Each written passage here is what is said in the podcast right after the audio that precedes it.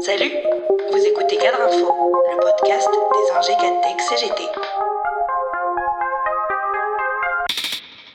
Les annonces d'Elisabeth Borne devant les parlementaires réunis pour son discours de politique générale n'ont finalement ni surpris ni marqué de rupture, y compris et en particulier sur la lancinante question du pouvoir d'achat à laquelle Emmanuel Macron et son gouvernement répondent par une politique de chèque. L'arsenal de mesures qui doit encore être débattu à l'Assemblée nationale, courant juillet, n'est évidemment pas négligeable. Il comporterait une aide alimentaire d'urgence de 100 euros, la revalorisation de la prime d'activité ou encore une hausse de 4% des minimums sociaux. Dès octobre, une indemnité carburant remplacera la remise de 18 centimes sur le litre d'essence et les retraites des régimes de base seraient revalorisées de 4% à compter du 1er juillet. Les chiffres eux-mêmes sont déjà en deçà des besoins, car ils restent inférieurs à l'inflation, alors même que, par exemple, les retraités et leur organisation syndicale réclament depuis plusieurs années le dégel des pensions.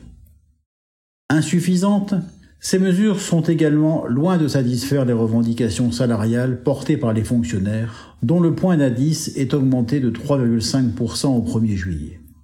Ainsi, pour la CGT, ce premier pas reste insuffisant au regard des pertes cumulées avec le gel du point d'indice depuis plus de 20 ans. Cette mesure est à mettre au crédit des luttes menées par les personnels fonctionnaires et non titulaires avec leur organisation syndicale, dont la CGT, qui a toujours porté la valeur du point comme une bataille centrale. Non seulement c'est une goutte d'eau au regard de l'inflation actuelle, mais c'est aussi très loin de reconnaître et valoriser les qualifications des personnels soignants par exemple. Ce n'est pas avec des rustines qu'on va rendre attractifs les métiers de l'éducation, du soin et du social notamment. Il y a donc de fortes chances que le ministre des Comptes publics entende encore parler des salaires, car pour la CGT, ces annonces résonnent comme un encouragement à poursuivre l'effort revendicatif, en vue notamment de la tenue de prochaines réunions salariales sur lesquelles le ministre s'est engagé. Et déjà, un rendez-vous est pris à la rentrée, le 29 septembre, pour une nouvelle journée de mobilisation à laquelle ont appelé, pour l'instant, la CGT et Solidaire. Journée d'action sur la question salariale qui n'a trouvé aucune réponse, mais aussi parce qu'Elisabeth Borne a confirmé la poursuite d'une réforme des retraites injuste qui exige de travailler plus pour financer toute autre chose que les pensions.